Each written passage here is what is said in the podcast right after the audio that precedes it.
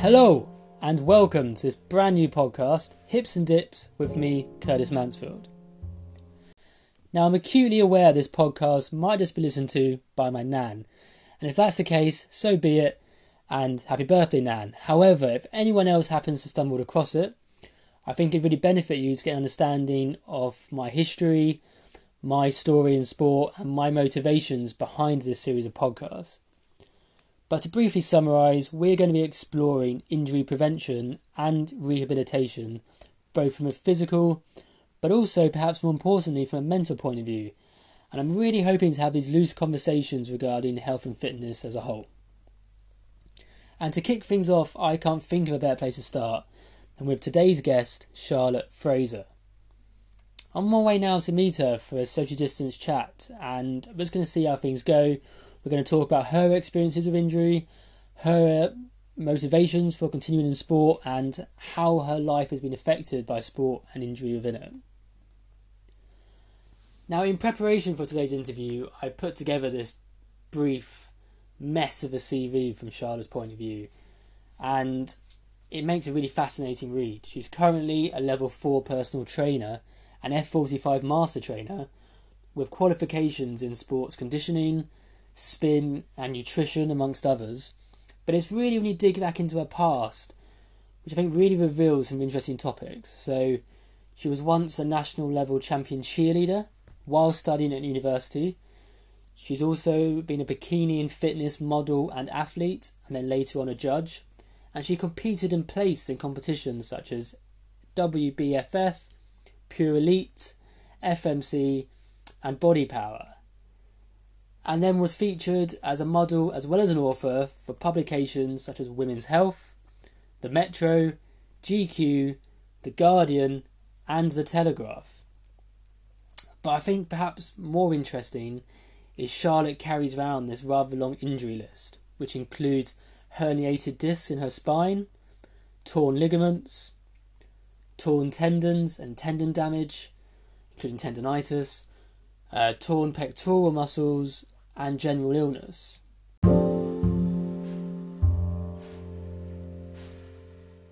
And on that note, I think it's time to finally meet up, exchange some small talk, and then finally share this platform with the woman of the hour, Miss Charlotte Fraser.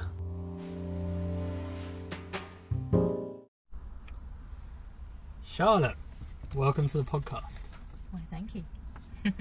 um, I have to start this podcast by saying this is 2020 and it's now uh, November 2020, which means along the rest of the UK we're facing tighter restrictions. Um, as a result of which we can't meet up inside, so we are meeting up outside, socially distance. And why don't you tell everyone what we've just been up to? we have just gone for a jog, socially distanced jog, and done some calisthenics in the park um, just to keep our fitness levels up because we're very sad about the gyms closing. So it's true, um, and I've got two observations from that. A little bit of fitness. First of which is what everyone's gone about and the positive uh, mental gains we get from exercising. I feel the euphoria and etc. Um, Good hormones. But I've also noticed it's really cold. Yeah. Uh, it's no longer summer lockdown. It's no longer running around in vests. No. It is uh, really cold outside, and it's really cold now. Um, but yeah, so moving on. Uh, uh, I'm really very the opportunity to talk today, actually, about uh, your experience with your injuries um, and overcoming them. And as I mentioned in the introduction, you've got a great history with sort of a cheerleading career, um, in a sporting sense, followed on by this sort of life in bodybuilding, and then now into this uh, sort of final part of your journey. That sounds a bit bookendish, doesn't it? Really, but this latest part of your journey, anyway, where you're now more into coaching and um, fitness instruction. Uh, but before we get onto that, I, mean, I said it's 2020, and said it feels said almost irresponsible to have a conversation, never mind a podcast, where you don't start off by talking how you are physically, socially, mentally, um, how your life's going with COVID. And I suppose we can sum that up by simply asking, How are you? Oh, um, thank you so much for having me. Um, yeah, I, I think I think like most people, it's been a bit of a roller coaster. Um, so I'm riding that roller coaster, and I think you know it brings a lot of changes, but also brings a lot of opportunities as well. Like this, this is a nice thing to do. Um, and then I've what I've, the way I've summed it up really is by saying that um, I think when I've been speaking to people, they've been saying how worried they are, but actually I think worrying doesn't really have any benefit to you. Um, so what I've tried to change it into a different way is saying you're not really worried, you're just curious. You know, you're curious to see what is going to come next. You're curious to see if it's a job, what job you're going to do. You're curious to see how your body's going to change if you decided to take on a new workout program, or you know, and that gives you a bit more of a positive outlook on things when you think about is something more exciting because it could be it could be positive it could be negative but in my experience all things that have happened to me that have been negative have lead to or led to more positive experiences so i'm just looking for the good times yeah i think it's really uh, useful to think of a lockdown as like a mini reset almost um, particularly that first lockdown so obviously, I was lucky enough to be in a position where I was still working on a day-to-day basis, like in work, but I still lost all my outside of work social time and um, my sport and fitness, all the stuff I really enjoy doing was all put on hold. But in its place, I found new things. I found running, and I, I really had the opportunity to spend time by myself, which is something we rarely do in society nowadays. Just going for a run or going for a walk with your own thoughts. I mean, it's really nice to sort of almost reset that. Um, all those thought processes and get back down to just the bare essence, I suppose, is really good. Definitely, when everything's taken away and just left with yourself in a room, a lot of people, I think, have discovered that they they don't actually enjoy themselves, you know, and they've had to find a way to to reconnect with themselves. And you know, if you're in your headspace a lot and you're not liking the thoughts and processes that are going through your mind, you know, things like meditation have really, really helped me through this time and you know, at first I found it really difficult to meditate because my brain was thinking about 20 different things, but then it's just nice to focus on your breath and, and just concentrate on that and reconnect with your body. So, yeah, I think a lot of people are are realizing if you take all of the outside, you know, things away, are they quite happy within their true essence? And if not, now people are taking the opportunity to change things, which is really good. Yeah, my um, I think my my school PE teacher would be proud to know I still remember the definitions for my PE classes, and the definition of health is uh, a complete sense of mental, physical, and social well-being, uh, not merely the absence uh, of of illness or infirmity. And I think that's really interesting. This that social aspect. So, how have you coped with that lack of social interaction, or have you found ways around it? Um, I'm like one of those people that quite happily can be on my own, but I am quite a social butterfly. So like any of my friends or anyone that knows me will know that I'm a hugger. You know, if you've been in my presence for a couple of seconds, then you probably had a hug or ten. And not now, obviously. exactly. Socially distanced. That's that's where I struggle because I, you know, I'm a very affectionate person. Having that connection with people and being able to you know, reach out to them if they're unhappy or lonely or, you know, going through difficult times, which a lot of my friends have done, um, and not be able to just give them a hug. And um, that's probably what I've I've struggled the most with. Like my mum, for instance, I've not I've not really hugged her since February um, because she's high risk. Um, so that's the the main thing I think when it comes to that. But then there's also been other connections that have been made, you know, through um, Zoom chats and like you know connecting with people that are further away. And a lot of people have reached out who haven't spoken to me for years, you know, and it's so nice to hear from them and to check in and see how they're doing. And people are having more like deeper conversations because you know it's just not on the surface level anymore, and Yeah. everyone's been affected. So we've all got that common ground. So it's, it's quite unifying at the same time. Yeah, that's really interesting actually. I mean, you mentioned your mum there and not being able to hug her for so long. And we, I mentioned briefly earlier about that whole having like a mental reset. Mm. And I remember quite vividly being sat um, at the local gym. This was just after the first lockdown had finished. And I was sat in the hot tub after obviously a very hard gym session. and I was looking out and the sun was setting in the distance. And I remember thinking my life is now almost back to normal. Mm. Um, I've had the gym. I met up with some friends. I think after this, I was going to meet some friends for dinner and a drink, whatever. Um, obviously within the parameters of the time that were allowed. And I remember thinking, what can I take from that first lockdown and take it forward the rest of my life? And the things that really stood out were just really valuing that family time. Mm. I think it was important to realise like family time shouldn't just be like an afterthought. So for, for, you know, for a while before that, it was like, oh, you know, you see your family for dinner, or you see them for brief on the weekends, or whatever your whatever your situation is, and it's just kind of part of the fabric of life, if you like. Whereas I want to make that really conscious effort to actually enjoy those conversations with my parents, with my extended family, and um, take that as a positive from obviously what is a massive negative in this whole Yeah. pandemic. There's definitely lots of positives that have come from this. I think people are a lot closer, or they they value the time that they spend with people, um, like birthdays and things like that that we couldn't be a part of during the lockdown. They're so you know you feel so happy and grateful just to be able to, to attend those and be with your family and friends. So yeah, lots Okay. of positives going forwards. Right, well, I don't want to dwell too much on um, COVID because as I think we've already wasted so many minutes on it already. Um, and I was really hoping to have a conversation for the first time in in uh, in weeks where it hasn't been dominated by Biden or Trump or COVID or Boris Johnson or anything like that. Um, and it's really nice to have a conversation. I think that's going to be hopefully quite uh, different to what say it's in the media at the moment, and just really talk about um, your life, your injuries, your recovery, um, and how you've gone about that. From I said, from a physical and a mental uh, perspective. So I'm really looking forward to that. Um, so with that in mind, I want to start off by we're going to talk about your first injury and that transition between, if you like, sport one and sport two. Before we can do that, I think we've really got to understand the athlete you were in that sport one. So obviously, cheerleading was a sport of choice. Yep. So how did you get into cheerleading? Why cheerleading? Um, yeah, just open question cheerleading. Okay, so um, I don't know why to to start you off with. Initially, I just I just assumed, and it was just in my mind that I would go to university and I would be a cheerleader.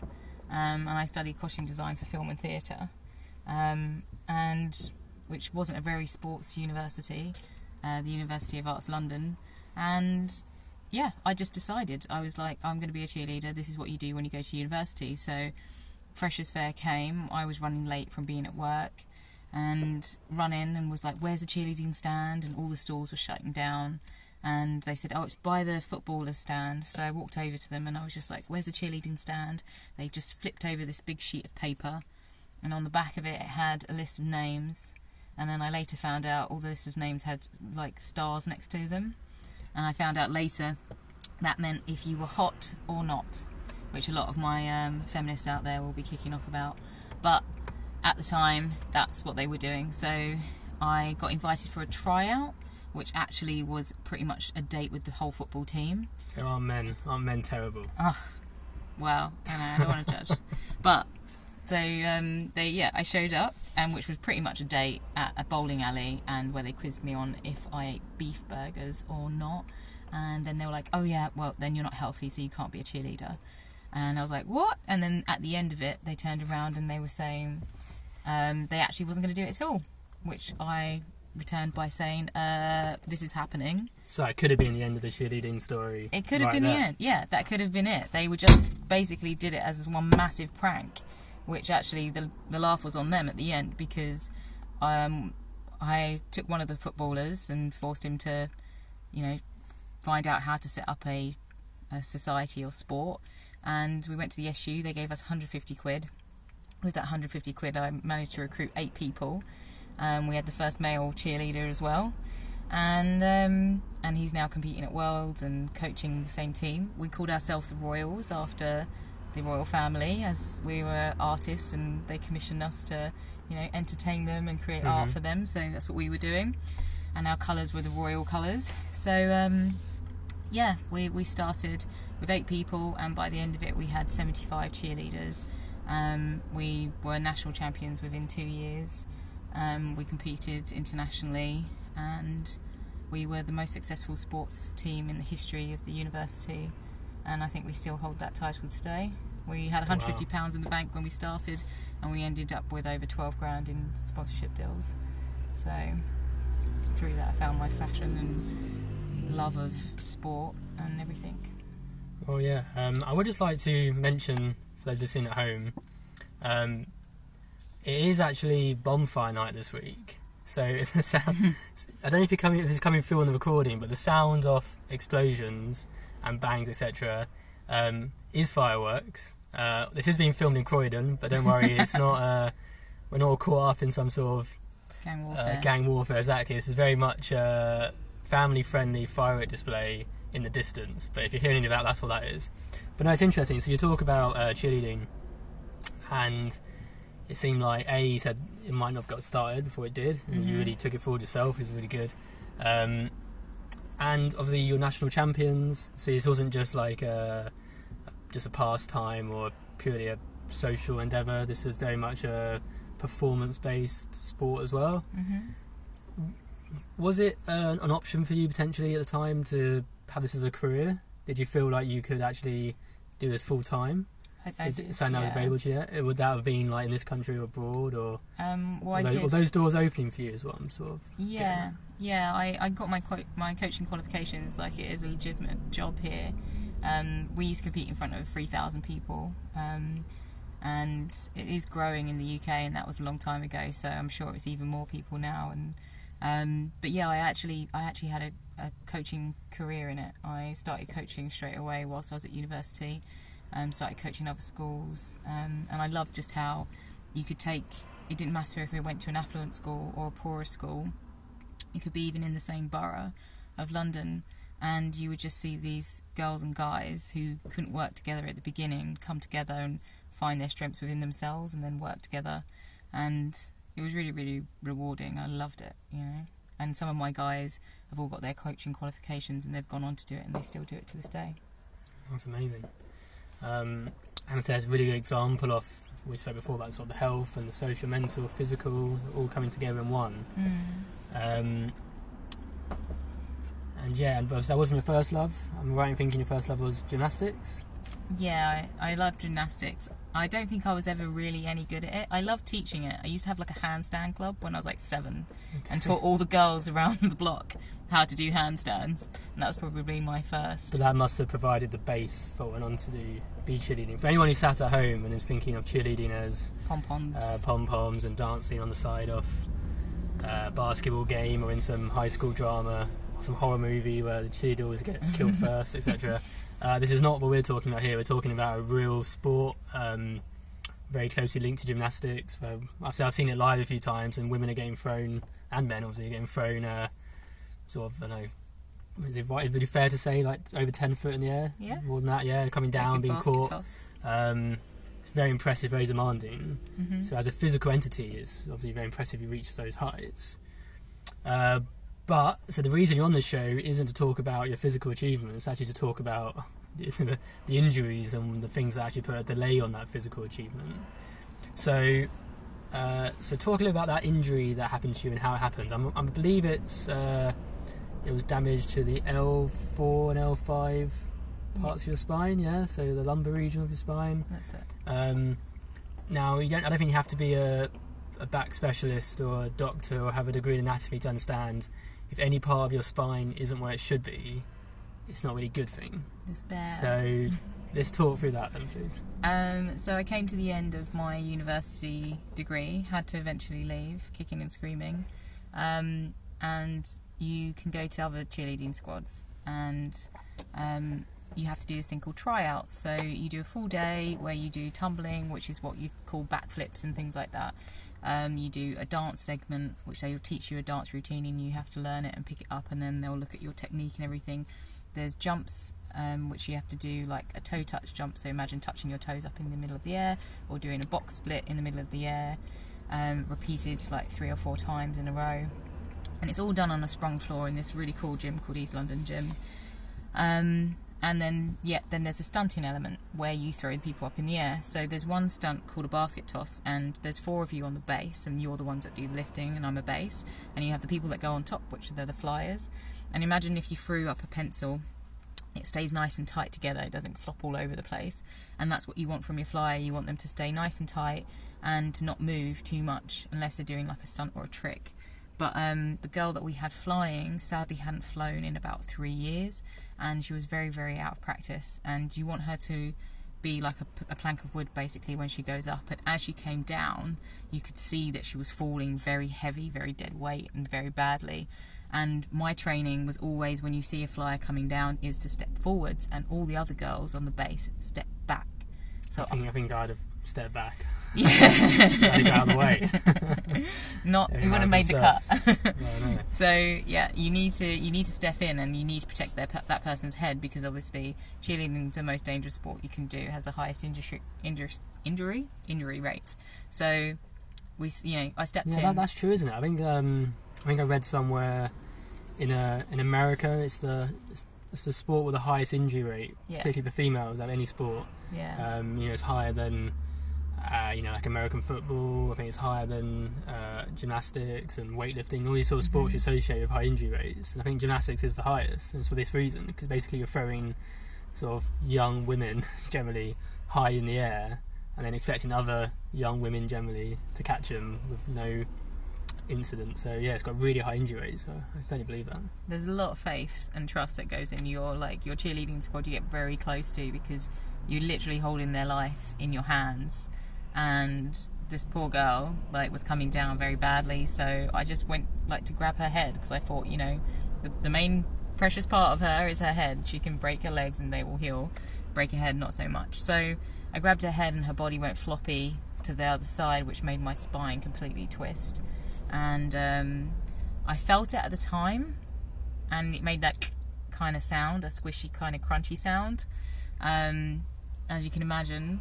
Um, but because I was in the, the mind frame of I need to finish this tryout, I need to like, you know, champion on. And in cheerleading, you smile like all the way through the workout, whether you're in pain, what doesn't matter. I got kicked in the face once during a competition. My flyer was freaking out 'cause she kicked me in the face, and I was just smiling the whole time, like "Carry on, don't worry," just smiling through my teeth, like bleeding through my nose. don't worry about it. Um, and and yeah, like called her, carried on, did all the whole routine and everything, got got in. Um, but then I went was doing a jiu-jitsu competition in Copenhagen at the time, so I was getting ready for that, and I just started doing jiu-jitsu. Uh, so I did a four-hour session of jiu-jitsu, and during that session, my whole back went into spasm, and it just froze. My body just said enough, and completely like seized up. Um, and luckily, there was a guy there who's this um, great speaker, and he was saying like, "I've learned how to break people." Um, his name's Brad Waldron. You should go check him out. Um, he's like, I've learned how to break people, so I've learned how to put them back together again. He's like, Do you want me to try to like release some of the tension? He cracked the top of my back, which just felt absolutely amazing. Um, but he was like, I'm not going to touch the lower back, like, like lower part of your back, because that is completely there's something wrong there, like really badly wrong. And he was right. Um, so after seeing my spinal surgeon and having two years of sciatic nerve pain, which is compared to like being on, you know, there's childbirth and there's sciatic nerve pain, um, and not being able to bend without having my legs collapse underneath me, I had to find another way.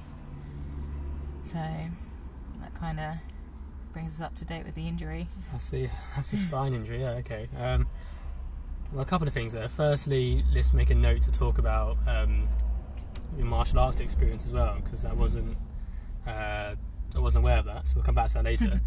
but um, also, just that thought. I think how many how many sports people do you know who have used the quote?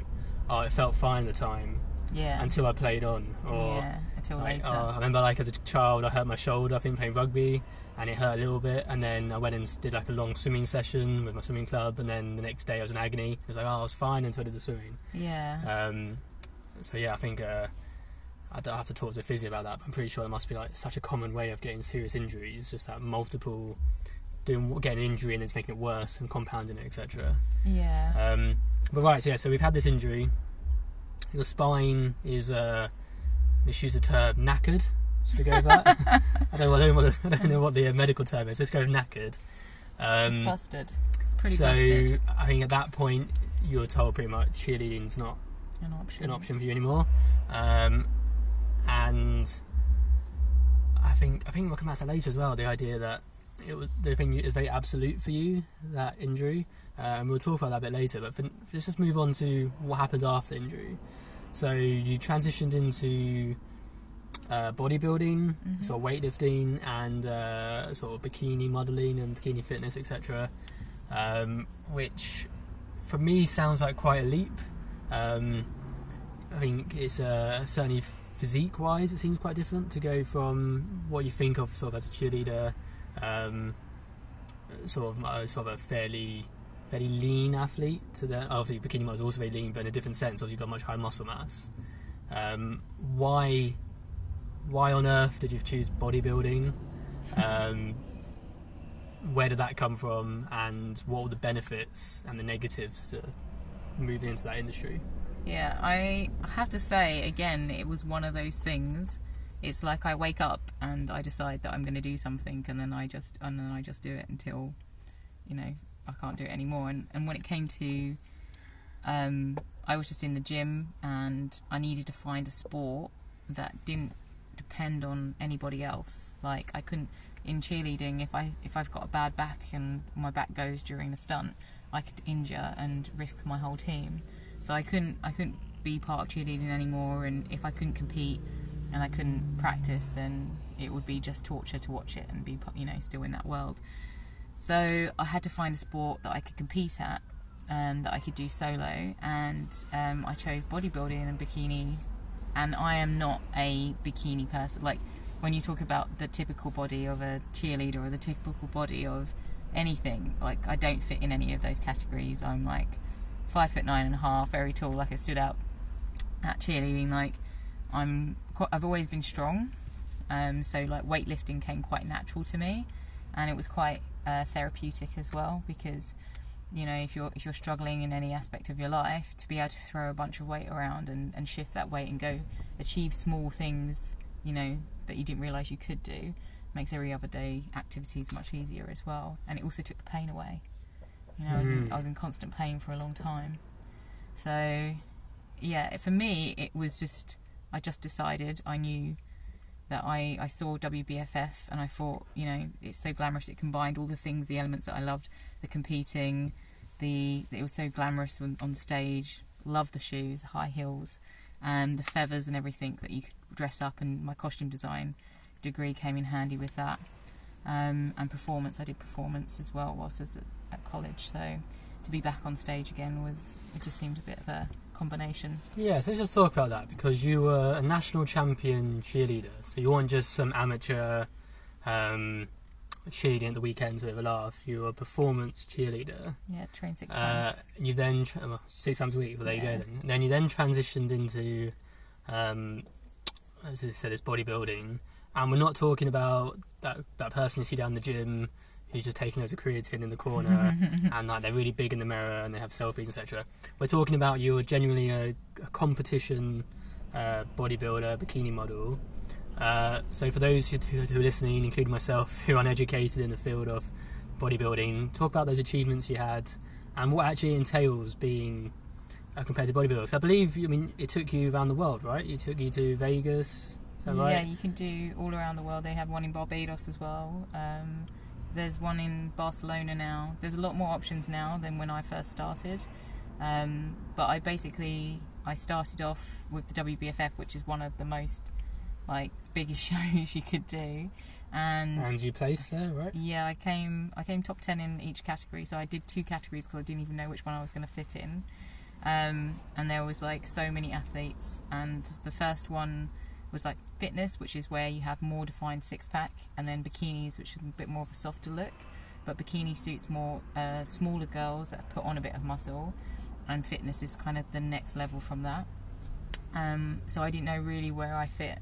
So I did both, and it was a great experience. Like you train, you can train. I trained twice a day for about three hours, and So how long after your injury was this? so this was probably maybe a year after my injury. So And within a year, you've gone from national level cheerleader Yeah. to, or would you could we class it as semi-pro lifting Yeah. career? You're earning a living, well not full living, but you're earning money doing it. hmm Traveling around the world, top ten finishes in these major competitions. So now that's a hell of a transition. There aren't many Mhm. athletes who can boast going from one sport to another and excelling so quickly in both. Particularly those who've had the sort of injury you've had, because you talk about the benefits that you got from the weightlifting, but surely, I imagine it would have been easier to do it if you had a full working body, right? Oh, There wasn't. A, there's no benefit to not being able to use your back properly when it comes to lifting weight and No. uh, training and so on. So I look back Yeah. now and I was doing like 290 hip thrusts and um, like 500 kilo leg presses. My spinal surgeon said I could leg press. So I was like, okay. but I can't squat. Like I can squat like 70 kilos. So on my competition, when I was actually on the stage, I was like 50, 57 kilos, something like that. Um, and I naturally sit at 75. So I've never seen my body go from like what it did in 16 weeks. That's how long it took. But it was, you know, dedicated meal prep. And if my meal prep said that I had to have 100 grams of chicken and all I had was turkey, I went out to the shops and got chicken, you know, and, and really stuck to the diet. single-minded. Yeah, like if I'm going to do something, I'm going to do it properly. And I mean, I want to go into more detail about your other competitions and your other achievements in that sport, but should we read into at all the fact the two sports you chose to excel in both involved judges? Is there anything in that? Is that just a complete coincidence? Because um, I can look at my own sports, and generally they've all I haven't done a single sport where it's been left down to someone else to decide. It's either been who can score the most goals, who can score the most tries, who can swim a length of the pool the quickest. Everything's down to either a number of goals or a time. Whereas both of your sports involve other people sitting there and giving you a score. I assume that's how cheerleading works. Mhm. Yeah, you're given a score. Um, so there's a lot of uh, opinion based and drama in that sense. Is that a complete coincidence? Do you know what? That's so interesting that you say that because I've never, I haven't even really thought about that. But then when we we were talking before about you know women's sports and how most sports are designed by men and things, and if you think about like ballroom dancing, ice skating, um, you know, like any type of form of dance, gymnastics, uh, cheerleading, you know, bikini competitive, they're all judged. You know, it's all stepping on Yeah, but I mean, performance. you could I say think it's 'cause that. performance based. Perhaps, yeah, maybe you can say that both ways. I mean, you can go like some of the oldest sports in uh, in male the male sports sporting arena will involve you know boxing, wrestling, which are all judged. Mm. Um, you know, classic women's sports like hockey and netball, uh, and softball and baseball. All these sports are uh, again score based. So I think it goes both ways. But no, it is interesting. Said in your example, you have chosen those I think because it's sports. performance I mean, what, what's what's next for you? Is it the boxing career? It I'm definitely career? okay. So I did try kickboxing, and I went up with um. She was like the world champion at the time, and I was I sparring assume, I with assume her. you won, right? No, No. she literally gave me one kick, mix, mix, bleh, missed the pad. I can't like thinking about it sends shudders down me. Missed the pad, and I could feel the kick in my other leg. Like it literally ricocheted through one leg to the other, and I thought this is not the sport for me. Yeah, like I loved the lethal, isn't it? conditioning. That element of it was great, but no, like I was like, I'm not. A, I'm definitely a lover, not a fighter. And I think for me, it's a performance element. And like um, the guys that I started posing classes because people would start asking me, you know, can you can you teach me how you pose? Um, so yeah, like one time I was down uh, backstage and I was doing my walk and practicing. So if, if you haven't competed or you don't know anything about competing, you wear a bikini, you're all tanned up, like 10 shades darker than natural, that anyone should naturally be, just because it brings out more definition in your body. You're dehydrated because it takes all the water out and shows more definition as well. So you probably have a shot of vodka or some red wine or something. Some people do uh, water depletion, um, where they ma- manipulate their water maybe a week beforehand, where they drink a bunch of water up to seven litres, which can be very dangerous. Must be Um, similarities to uh, boxing and Yeah. MMA and all Yeah. those all those weight based sports. Yeah, so it's very extreme on your body. Um, I, d- I wouldn't classify it as healthy, um, but then you get you know you step on stage and then you're backstage and you're actually quite like in like a zombie mode you're in automatic mode you've been practicing you're posing and you have to do these classes in order to learn how to stand. Anyone that spends hours on their body in the gym and then steps on stage without doing posing classes is probably not going to do very well. Um, because it's completely unnatural the way you hold yourself on stage. Like every every aspect of it. Um, even the way you breathe is completely different. So I was there walking and a guy came up to me and, and he grabbed his, his coach along and the coach turned around to him and he said, This is how you need to walk to a guy.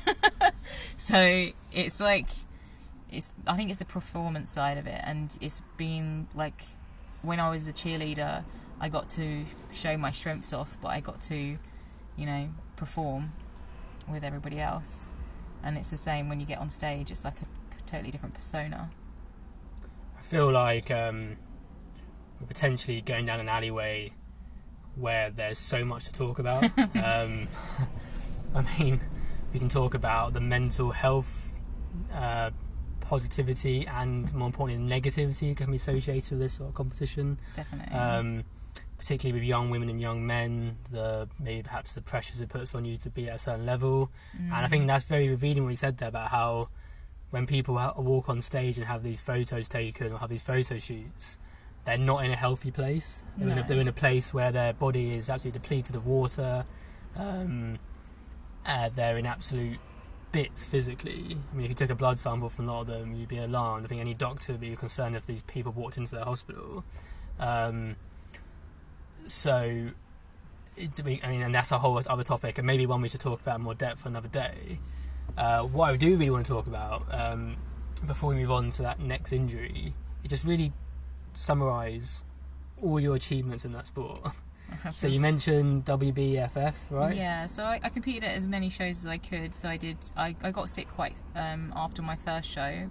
Um, my creatine levels were off the charts, and they said they had to compare them to Olympic athletes. So I took a break. But then when I came back, I competed at like Pure Elite.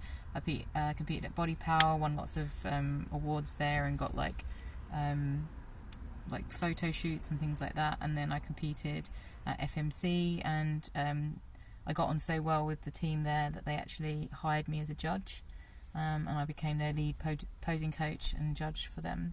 Um, so I actually got to go on the other side of the table, which was far more enjoyable because I get to do all the fun parts and fun elements of being on stage and interacting with all the athletes. So after Um, a lifetime of being judged, Yeah, You're finally the exactly. I got to be on the other side of it.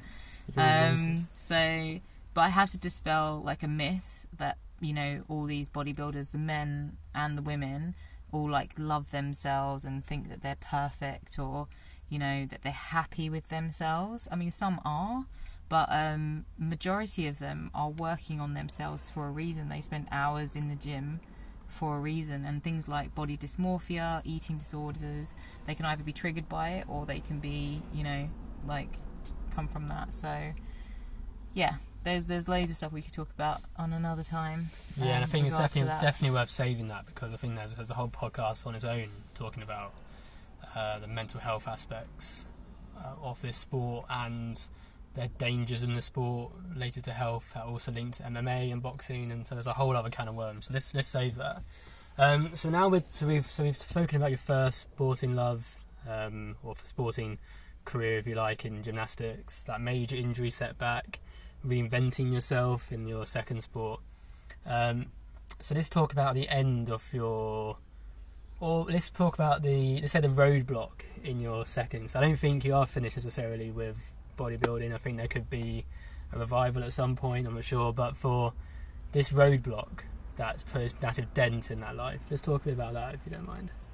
Yeah, I haven't really spoken to anybody about it to be honest. Like only my close friends have actually heard the full story. Well, I don't Um, feel you have to reveal it now. We can we can bypass it. You can give a, a short answer if you wish. I can give a, I can give a short summary. Um, so after years and years and years of wanting a uh, breast augmentation surgery, um, I thought about it for about four years, like researching the surgeons and everything and the procedures that I wanted. And when you've competed and got your body fat to as low as I have, Um, all the girls listening to this will know that the first place to lose it is, you know, from the girls. So, The you know, the gals, the gals were gone, and I was quite, I was very happy in myself. Like I was very happy in my body for the first time in a long time. Um, you know, I was in a stable career, and you know, I was making um, good money as a posing coach, and um, you know, from all my sponsorship deals and everything at the time. So I just thought this is the, the right time to do it. And um, sad to say, had the surgery, all went well, but sadly within three weeks I'd got an infection and had to have another surgery. And then I had multiple surgeries after that within a very short space of time and was hospitalised for about a good three months.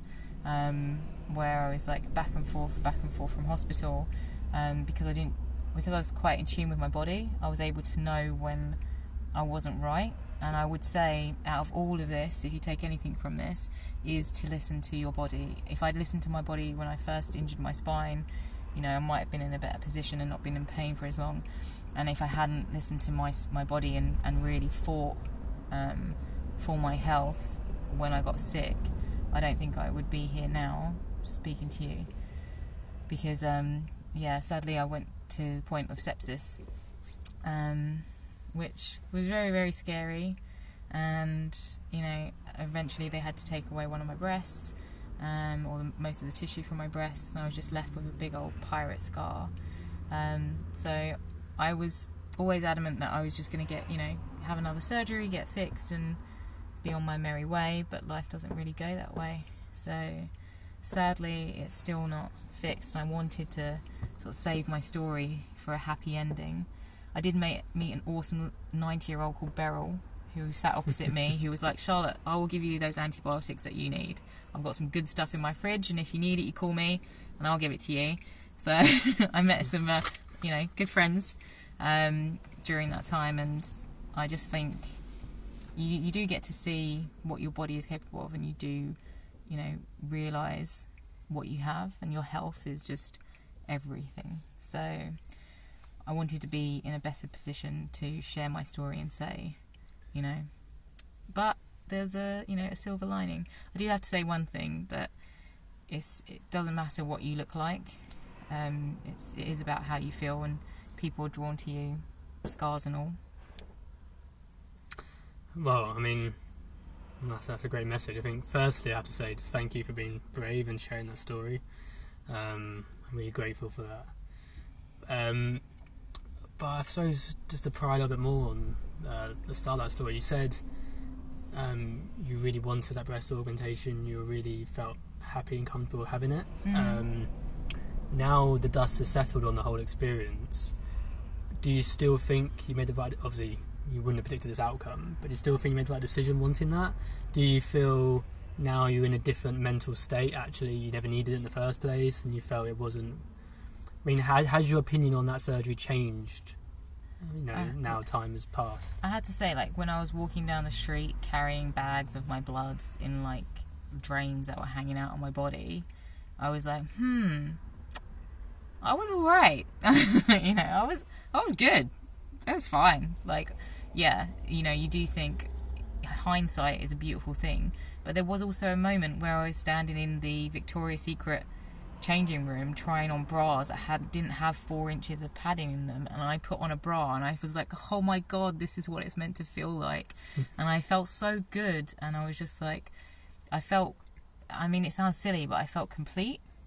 Like the idea that I have in my head of how I look was complete. Like I could actually I guess it's like if anyone's seen the Matrix and you know that's the image of yourself that you create that would have been my avatar. That would have been me, you know, completed. And when I didn't have that, because I've padded since I was like 15, and my costume desi- like uh, degree came in handy with that, because nobody even noticed when I had the surgery. No one noticed. Like even close family and friends that knew I was getting it done were like, "Oh, I hear you're getting, you know, your surgery or whatever," and I was like, "Yeah, I've had it done." And they're like, "Oh, really?" You know. Um. So, yeah, it was definitely for me. It wasn't for anyone else, and you know, people who I was close to at the time were like, "Oh, don't get it. You don't need it." Um, and it was actually my mum that said to me that my nan, if she could have had had it, she would have got it. and I thought, you know, that that kind of sealed it for me. That and the fact that I'd wanted it for so long and I'd researched it for so long. So I'm, I mean, I'm, I'm, I'm trying to act like a mature 25 year old uh, with a degree and a proper job, and I'm, I'm a real grown up, but I'm very mature. And the moment you mentioned trying on bras and Victoria's Secret, I'm, I'm, gone. Uh, and I've lost all my confidence. I don't want to say. I feel like the wind's knocked out my sails. Um, and I, I completely forgot what we we're talking about. Um, so I don't know if you want to carry on the interview. Maybe you interview me. I don't know. uh, no, right. Anyway, so yeah, so okay, so that's the end of that that second phase. Um, obviously, at least momentarily, putting a pause on what was a very successful time in Mm. um, in this bodybuilding world. Would you do you reckon you'd have had the longevity in that sport to still be doing it now if it wasn't for this at the same level? Or do you think you it was more of a short term goal you wanted to achieve what you achieved and then get out anyway?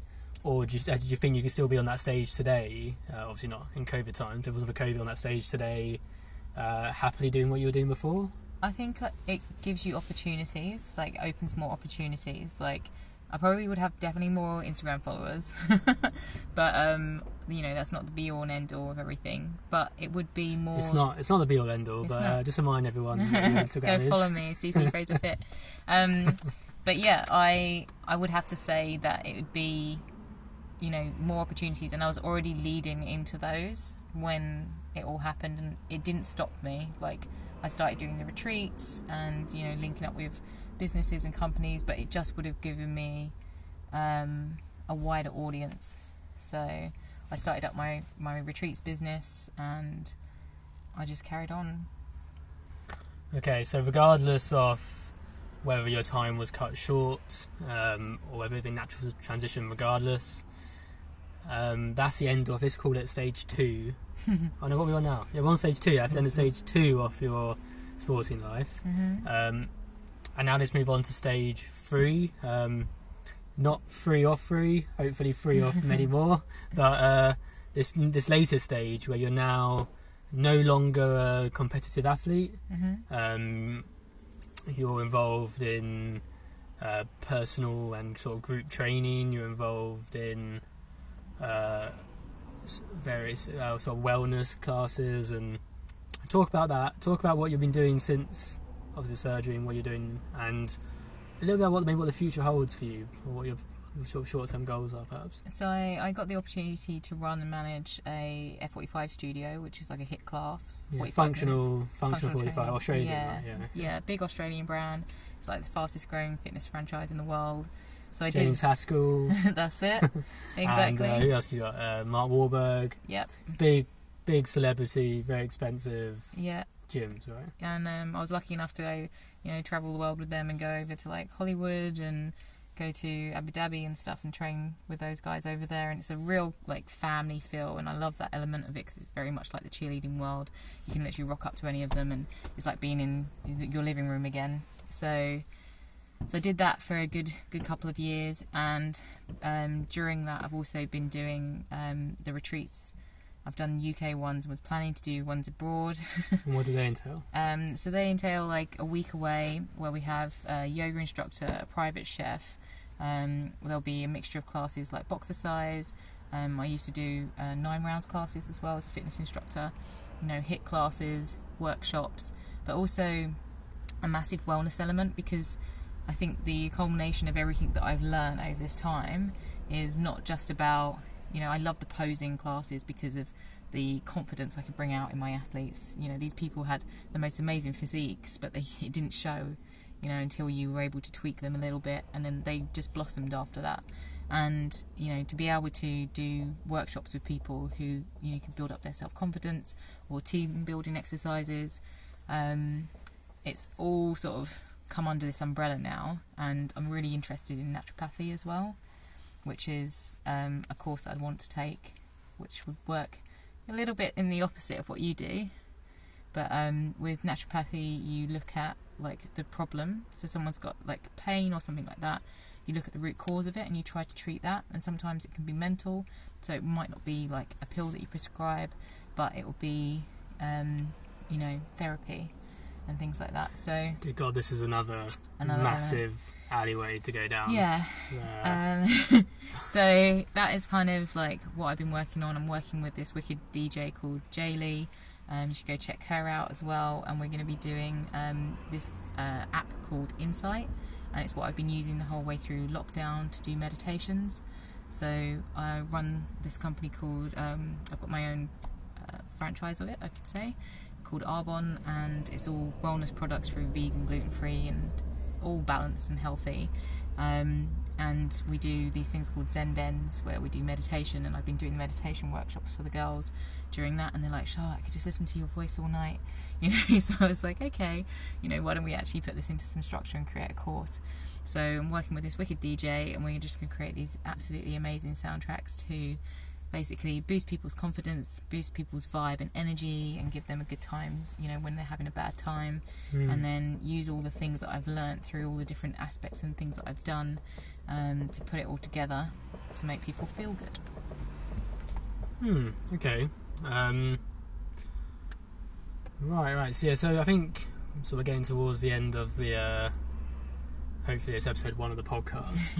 um, I said there's so many things we could talk about here, and we could talk for hours and hours about um, the use of medication, whether we're using too much, whether you know medication in sport, drugs in sport. There's so many avenues we can go down on that uh, conversation. Um, so I mean, there's a few things I want to talk about to finish. I think the first of which is, I mean, this is going to be quite a common theme running through, hopefully, this series of podcasts. Is I got this model in my own head about if you can have uh, like a Venn diagram. So you've got two inter- intersecting circles, Mm-hmm. one of which is about health, and the other which is about fitness. Mm-hmm. And I've got this belief that so many people think that those two circles have this massive bisecting area. So you've Mm. got um, almost like the bit the bit that overlaps is massive compared to the rest, and I think that's a massive myth. I think there are people who achieve both fitness and health, Yeah. um, but I think a lot of people achieve one or the other. So you look at athletes, so you look at yourself and you're in that bodybuilding world. You speak about how like your renal function was massively damaged. You had massively high creatine. You had illness. Um, I, I wouldn't describe you in that state as being like the pinnacle of your health. No. Um, however, many people from the outside look at you and obviously you can- you're clearly in a very good level of fitness. Not necessarily cardiovascular fitness, which again is a bit of another area of debate, but a good level of fitness, um, but not good health. And you look at a lot of these ath- you uh, TV stars, you look at, you know, you talk about like Christian Bale and Matthew McConaughey and athletes who, or uh, actors who achieve great athletic things in terms of weight loss, etc. Um, a lot of them are considered healthy and, and fit, etc. But often they're only achieving one or the other. Mm. Equally, you look at people who are on, you know, these very strict um, sort of health food diets, and they do all this amazing, you know, yoga and all that stuff, and they achieve great things in health, Yeah. but maybe not in fitness. And I think it's very hard to achieve both. So with that model in mind, if you can picture that, because I haven't actually got a physical picture, just imagine that in your head. Um, and we look at those three stages of your life. So, um, so the earlier life, your gymnastics career, then the second part, your bodybuilding career, and then the third part, which is your current life, um, post bodybuilding, post sort of semi-professional and competitive sport. Mm. Which of those categories would you say you were? Sorry, which of those stages would you say you were the most healthy? When would you say you were the most uh, sort of fit, or you're in the best physical shape? Um, where would you say you fit into each one? And coupled with that, where would you say you were the most happy? Hmm. I mean, I was super happy when I was doing cheerleading. Like, couldn't have got any happier. Um, but I definitely was not fit. I mean, I was at uni, so there was a lot of drinking involved. Um, but I could, you know, throw a girl up, 70 kg girl, and carry on dancing and, you know, get on with the rest of the show. But when it came to my fitness, I probably was my fittest when I was bodybuilding. Um, but I wasn't my healthiest. I was probably my least. Help towards the end, I was definitely not my healthiest. Um, and it was probably maybe a year or two years after competing when my kidney started to go back to that was a big one um, and another um, probably when I was two years post competing, that was probably my healthiest, happiest, and fittest. Um, just before my surgeries, I'd say. Whereas, And would someone from the outside looking in, would they would they agree? Do you think they think that's the healthiest, happiest, fittest time, or do you think they might have thought actually I thought she was fitter before, or I thought she was healthier before? Or how do you reckon? do Um, you reckon your perception of yourself would be different from other people's? Is that- would you definitely, I think we all, I think we all have like a, I'm under attack here I fireworks. I think we all have like a, an ego and an idea and of what people think, you know. Um, but a lot of people have no idea what's going on in someone's life. Like you can look at an Instagrammer and you can think they are living their best life and they're absolutely mental health wise the most miserablest people or so unhappy in themselves, you know. Um, so I don't, I don't think you can really like like comparison is a death of joy and all of those sorts of things. So I would have to say it does it, you know someone might look at me as a um, actually the most common thing i get is that i didn't look as healthy when i was competing so they were right you know people Mm. always say oh i like you now you know um you know i like you more now the way you are now um but i would have to say just after Hmm. for myself And I, think suppose I mean, I mean that, that that's that must be a good thing because I think the the where you are now is probably where you want to maybe encourage young people to aim for a place where you're at a good level of health and a, a good all round level of fitness, perhaps, as opposed to. I mean, obviously, you, you achieve great things in the fitness industry, but would you necessarily encourage everyone to be forced down that line of wanting to be super lean and super? I mean, there's benefits to it as a sport, but as a God, we're up this can of worms, aren't we already? But it is, I think I'd say I agree that now you're probably at your best Uh, all-round self. Oh, I I, think think that's- that's very nice. I don't. I don't feel like I am. I feel like I'm. I'm like ten kilos heavier than my, you know, fittest self, and I probably think, you know, like health-wise, um, you know, I think if my my surgeries and everything else, then mental health-wise would be better. So, you know, like body image and all those things, I think, yeah, would be would be different. So it's interesting that you would say that. Um, 'Cause, Hmm. yeah, I can would- See, I I, can see your uh, your mind working things through, like you're processing that a little bit. yeah. Okay, well, um, so there's one thing which I sort of put a pin in earlier on, which I wanted to come back and talk about, and then I just want to ask some advice for myself, and then we're going to finish off by opening the floor up to you, just to, Mm. just to finish. But um, so I I often think about your achievements. You being someone who finds a dead end in the road, and then your first thought is right, how can I find a new path? Mm. rather than go back to the start and start again, you just find a new path and you carry on going. So you, you said you, achi- you achieved in cheerleading, that didn't work. You achieved in bodybuilding, didn't work. Um, well, it worked, but it wasn't complete. And then you've you've excelled in uh, the fitness coaching and posing coaching and everything you've done since. Um, when it comes to my injury, they haven't been absolute in the sense. So, so we talk about my hip injury. Um, I said I've spoke about this already in this sort of introduction podcast but my hip injury's been going on now for sort of three to four years. Um, and the overall opinion from doctors and physios, etc., has been you can carry on playing, it will hurt, it will hamper your performance, but no one has turned around to me and said, Curtis, you can't play hockey again, or you can't play rugby again, or you've got to stop exercising.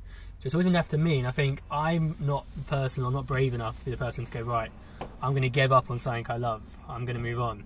Uh, whereas in your case, for example, with the cheerleading, you had you were told quite clearly by an expert you can't do cheerleading anymore. Therefore, it doesn't matter whether you're the most positive person in the world or not, which I, which I think I think you believe you might be. um, you were forced to find a new path regardless. Whereas I've always been in that position where I've had the option to do I carry on playing, do I play knowing full well that I'm probably going to be able to compete at 60% of my ability, I'm going to be in pain every day, etc. And I've I still chose to carry on because I'm not brave enough to go right. Let's start again. I'm going to I'm going to find a path and excel in swimming, or I'm going to get into long distance running, or I'm going to take up a sport where people judge me? Yeah. Like are they boxing or Bodybuilding. kickboxing or bodybuilding or anything like this? Um, so do you, do you think you'd have made the same decision that you made if the doctor said to you, Charlotte, you've got a fifty percent chance um, of cheerleading at a high level again, or saying you can carry on cheerleading, but you, your back will hurt in the mornings, you'll have to struggle through it. Do you still think you'd have gone right? I'm leaving it there. I'm moving on, or do you think you'd have done what I've been doing, which is that sort of continuous struggle and ups and downs and, and so on? I think um, as as humans, we rarely fulfill our true potential, and I felt like for me, if I can't fulfill my true potential in cheerleading, because I would be maybe I could do it, maybe I couldn't, and like I said before, with cheerleading, I I would affect the rest of my team by my weakness. You're only as strong as your weakest link in cheerleading, and I didn't want to be that weakest link. I didn't want to hurt somebody or, you know, let the team down. So I decided it'd be quite selfish of me to continue um, from doing that. Um, so for me, I, and uh, you know, I think good, bad, all the things that have happened into my happened in my life have always led to good things, even the worst times. Um, so I would have to, I'd have to say, yeah, I would, I would still do, you know, the same decisions that I made, and I would still try. And I would have to say, there's no harm in trying. And my my like motto or ethos in life always is always you can always come back. That's what I've Yeah, learned yeah. like if you gave up hockey tomorrow and started doing swimming and focusing all your attention on swimming, hockey would still be there and you'd still be where you were before. You might even be better because you've been doing lots of cardiovascular exercise. Or you might say, right, I'm going to start doing powerlifting because I'm actually really strong. And you know, you start doing British champions and stuff like that. You can come back to hockey and you've just got, you know, more more intimidating because everyone knows how much you can bench. but also you're you know you actually might be stronger on the pitch or faster or you've given yourself time to heal and the one thing i would say to you is is listen to your body because i wish i had sooner because Yeah. maybe i would have competed in that jiu-jitsu competition in copenhagen you know had i taken a bit of a break. And then maybe i would be doing that. But all my roads have led to you know good things. And a jamaican saying is like there are no problems just solutions. And i think that's very true. It is very true, and uh, yeah, that's, that's given me something to think about. So uh, thank you for that. Um, so just to finish, then, uh, actually, before I open up to you, I want to do a little, just a little bit of word association.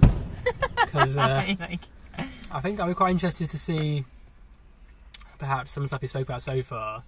Just a little bit about maybe what makes you tick from a, a sports point of view. okay. Okay, so just going to do a few of these quickly. okay Uh, the first thing that comes into your mind, okay? oh dear. Sports, fun. Fitness, exercise. Bikini, athletes? Weights, mm. problems. Injury, pain. COVID. We're not going to talk about COVID. pajamas. Good times. Netflix. Lockdown, ugh. Yeah. Down on the roller coaster. Ah, that's annoying. I was hoping you were going to say opportunity because that'd be a nice way to finish.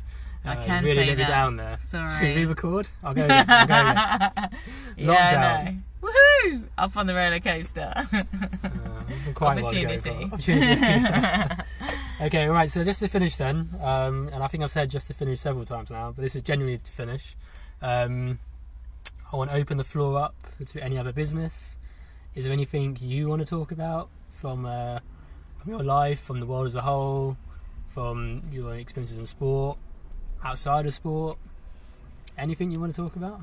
Well, um, just that if anyone has experienced any of the things that I might have touched upon or curious about, you know, whether it's starting up a business or doing cheerleading or competing or anything, um, to get in touch and to, you know, give me a little follow on CC Fraser Fit and Instagram and just drop me a little DM. um, because I think you know there's this is a time for people to connect um, and to share their experiences. Um, I think, and if I I, can that's help really with good. that, then I would love to help. I think um, so. You just ooze positivity, um, and said you won't hear this on the podcast necessarily, but you've had a smile on your face for most of this podcast, and that is infectious. And uh, something you can do more of. Um, just in society, just smiling more and being happy and complimenting people. And uh, I think yeah, I really would recommend anyone out there to really reach out and talk to Charlotte because she she has got so much experience, and you're going to enjoy it regardless of whether she tells you complete nonsense or not. You're going to enjoy the experience. I really would recommend that. Um, so I'm going to leave it there. Um, so I'm really hoping we're going to have more podcasts featuring Charlotte, um, whether that be talking about uh, some more fun issues, or talking about the more serious issues that might be facing certain sports. Um, it might be more about. Uh, God, what, what, what, else can we talk about? We, haven't, we, we didn't speak about jiu-jitsu.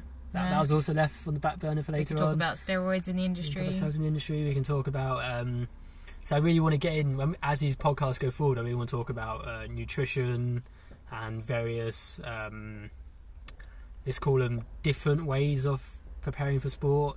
Yeah, Uh, you know, cryotherapy and that's fun. what else is obscure out there? Uh, performance enhancing drugs, which I wouldn't recommend. Uh, homeopathy, anything you can think of, cupping, for example, anything. We're going to Yeah, get into more detail. And I think if we want someone to talk about the inside of the industry, I don't know anyone better perhaps than you to really get into get your teeth into that subject. So hopefully there'll be more to come from you. Um, and regardless, there'll be more to come from some other guests we're going to have on. And uh, all I can do is say thank you for your time. Thank you so much for having me. It's been really, really fun. And I hope I haven't put anyone off exercising.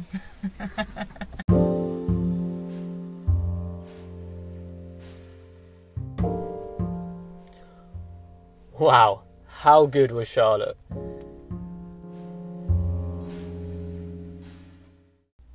I, c- I- once again, I couldn't think of a better guest to use for this first episode. She just seemed to ooze positivity, as well as providing really interesting insights into her life as an athlete, her life following, and her injuries and everything that's been involved in that. I think it's inevitable when you talk to someone with the experiences she has that your mind just starts to wander and you get so many different topics you could talk about. We could, we could explore her experiences of that health and fitness industry and the bikini modelling industry so much more. We could talk more about uh, modelling and uh, sort of the way she's managed to make a mini sort of semi-professional career out of her fitness as opposed to just purely being a, an amateur exploration. Um, but I really want to commend her and thank her for her bravery in the way she approached the interview.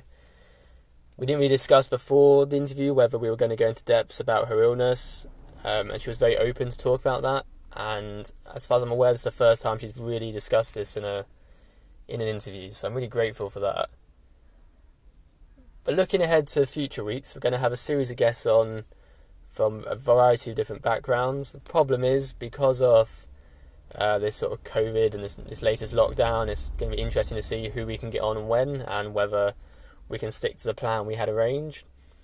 But we are hoping to speak to a physio, um, someone who's very experienced in injury recovery, and then we're also going to hope, hopefully speak to someone involved in education of sort of young athletes, and then someone who's had a short-lived career as a, or least a short-lived career on the journey to becoming a professional sportsman um, who's had that journey cut short and has found a whole new career and a new way of exploring.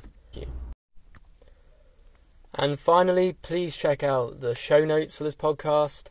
There's more details about um, how you can get in contact with me as well as Charlotte. So, Charlotte's Instagram is there, CC Fraser Fit. You can contact me at Mansfield Curtis on Instagram. Um, and there's also now a dedicated Instagram for this podcast, which is hips underscore and underscore dips with a Z. Um, and all that leaves is for me to say thank you very much for joining me and stay safe.